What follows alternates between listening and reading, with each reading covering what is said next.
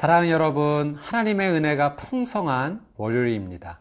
오늘 하나님의 귀한 말씀이 저와 여러분의 삶 가운데 은혜의 시작이 되기를 주님의 이름으로 축복합니다. 오늘 함께 나눌 말씀의 제목은 말씀의 다림줄 앞에서 이루어질 회복과 심판입니다. 하나님께서는 하나님의 말씀을 통하여 하나님이 어떠한 분이신지 보여주십니다.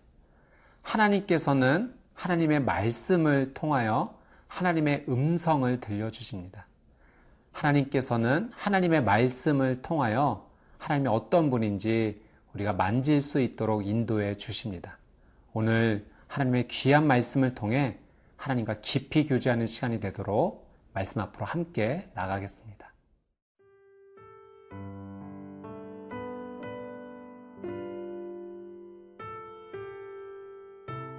이사야 2장 1절에서 11절 말씀입니다.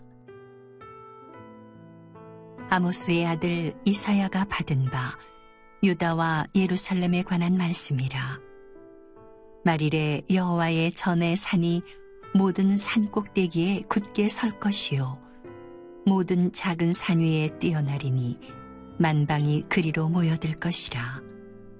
많은 백성이 가며 이르기를 오라 우리가 여호와의 산에 오르며 야곱의 하나님의 전에 이르자. 그가 그의 길을 우리에게 가르치실 것이라. 우리가 그 길로 행하리라 하리니 이는 율법이 시온에서부터 나올 것이요 여호와의 말씀이 예루살렘에서부터 나올 것임이니라. 그가 열방 사이에 판단하시며 많은 백성을 판결하시리니 무리가 그들의 칼을 쳐서 보습을 만들고 그들의 창을 쳐서 낫을 만들 것이며 이 나라와 저 나라가 다시는 칼을 들고 서로 치지 아니하며 다시는 전쟁을 연습하지 아니하리라.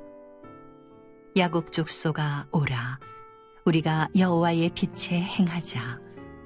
주께서 주의 백성 야곱 족속을 버리셨음은 그들에게 동방 풍속이 가득하며 그들이 블레셋 사람들 같이 점을 치며 이방인과 더불어 손을 잡아 언약하였습니다.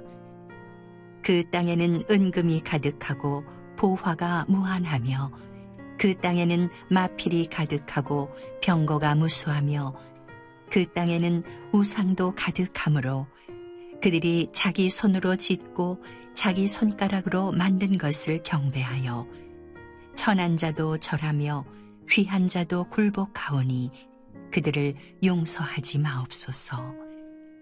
너희는 바위 틈에 들어가며 진토에 숨어 여호와의 위엄과 그 광대하심의 영광을 피하라. 그날에 눈이 높은 자가 낮아지며 교만한 자가 굴복되고 여호와께서 홀로 높임을 받으시리라. 2절 말씀 함께 읽어보도록 하겠습니다.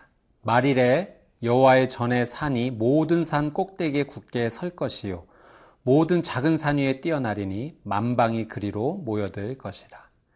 2절에 말일이라는 표현이 나옵니다. 말 그대로 마지막 날이라는 의미죠. 마지막 날은 역사적으로 어, 종말이 임하기 직전의 그 시기들을 의미합니다.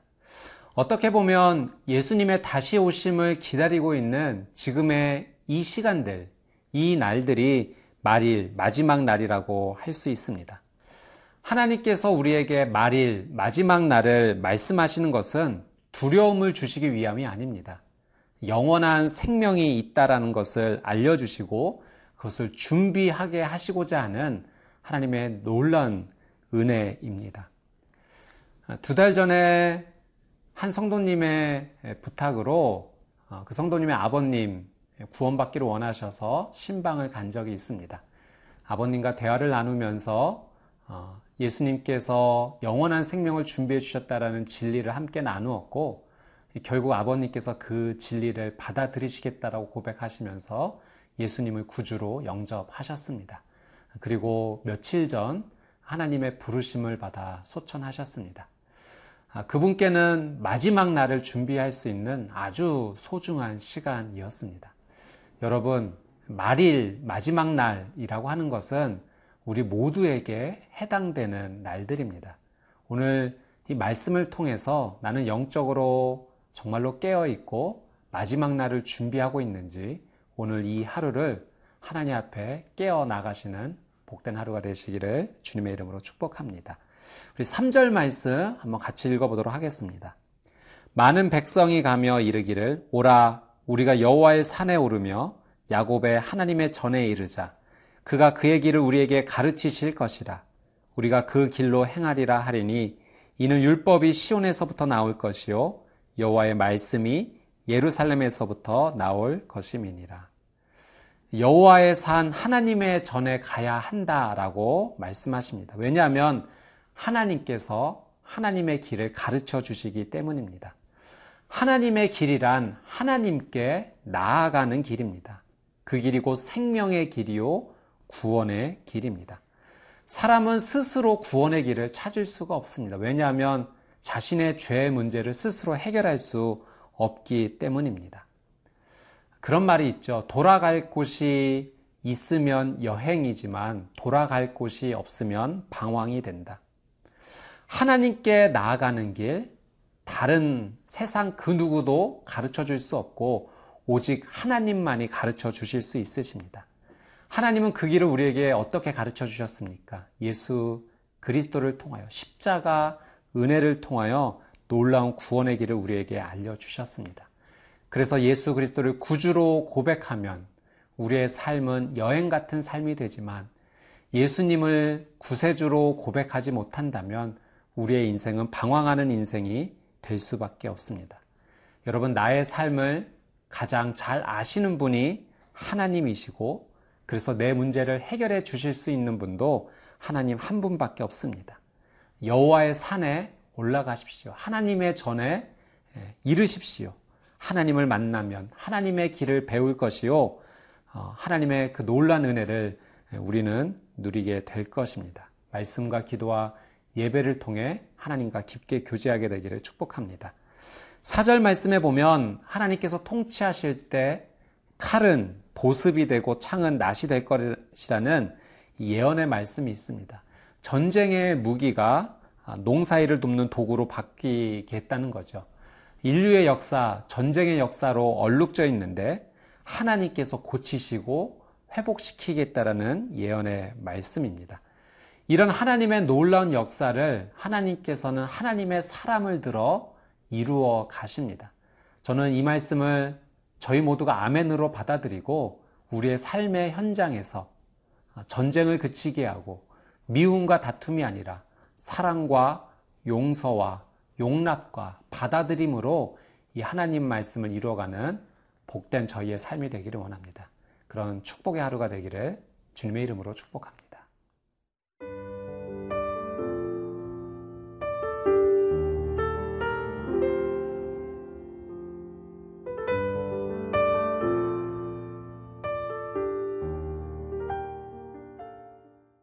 예, 6절 말씀 함께 읽겠습니다. 주께서 주의 백성 야곱 족속을 버리셨음은 그들에게 동방 풍속이 가득하며 그들이 블레셋 사람들 같이 점을 치며 이방인과 더불어 손을 잡아 언약하였음이라. 동방 풍속이 가득 우상 숭배, 점을 치고 이방인들과 교류. 이 모든 것들이 하나님 보시기에 아, 죄가 되는 모습들입니다. 6절 처음에 야곱 족속을 하나님께서 버리셨다라는 표현이 나오는데 사실은 하나님께서 버리신 것이 아니라 그들이 스스로 하나님을 배반하여 떠난 것입니다. 하나님의 손을 뿌리치고 다른 이방 우상의 손을 붙잡은 것입니다.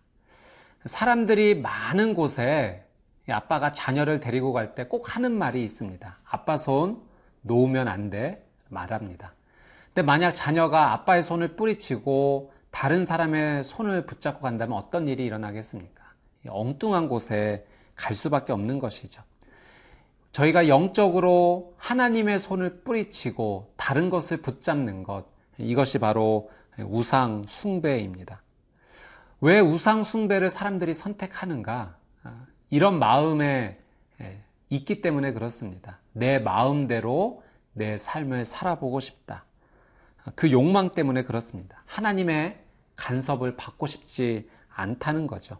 쾌락을 쫓고 싶은 대로, 내 마음이 시키는 대로, 그래서 이방인의 타락한 문화를 받아들이고 우상 앞에 엎드리는 것입니다.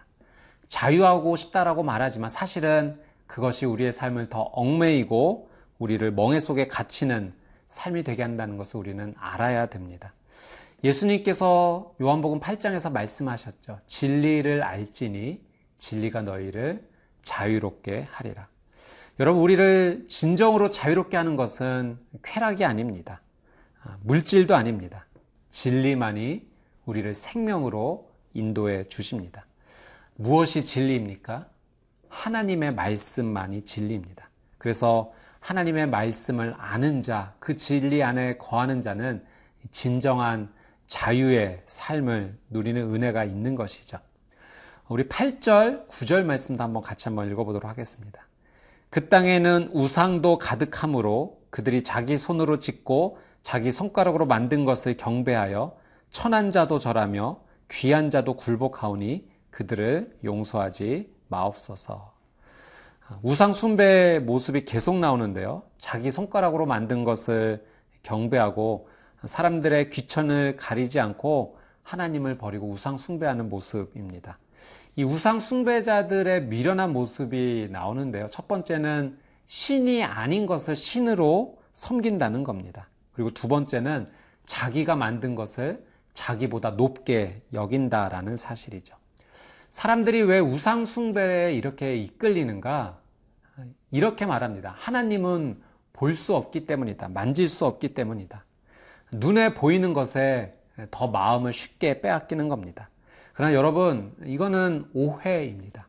사도 요한은 이런 고백을 했습니다. 요한 1서 1장 1절에 태초부터 있는 생명의 말씀에 관하여는 우리가 들은 바요, 눈으로 본 바요, 자세히 보고 우리의 손으로 만진 바라. 요한은 말씀을 통해서 하나님을 보고 듣고 만졌다 그 고백을 합니다. 하나님의 말씀을 모르기 때문에 우상 숭배에 더 이끌리는 거죠. 하나님의 말씀을 온전히 알고 그 말씀대로 살아갈 수만 있다면 하나님을 만나고 만지고 볼 수 있는 그 놀란 은혜가 있게 되는 것입니다. 오늘 하나님의 말씀에 그 진리 안에 머물러 생명과 기쁨과 감사의 은혜를 누리는 복된 삶이 되시기를 주님의 이름으로 축복합니다. 함께 기도하겠습니다. 참 좋으신 아버지 하나님, 하나님의 놀라운 진리, 말씀 안에 거하는 삶을 살고 싶습니다. 우상의 마음을 빼앗기지 아니하고 오직 내 마음을 하나님께만 두는 복된 하루가 되게 하여 주옵소서. 예수님의 이름으로 기도드리옵나이다. 아멘.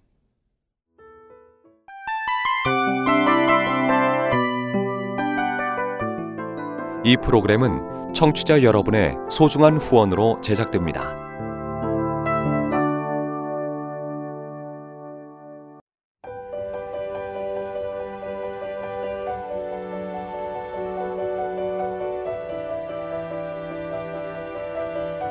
세상에는 수많은 교회들이 있지만 더 깊이 있는 말씀 강해를 찾기 위해 크기로만 교회를 선정하지 않습니다. 보다 좋은 영적 콘텐츠를 더 많이 나누기 위해 방송비를 받지 않습니다. 1년 365일 복음만 전하고 싶어서 우리는 광고를 하지 않습니다. 온누리의 복음을 땅끝까지 CGN TV와 함께 땅끝 성교사가 되주세요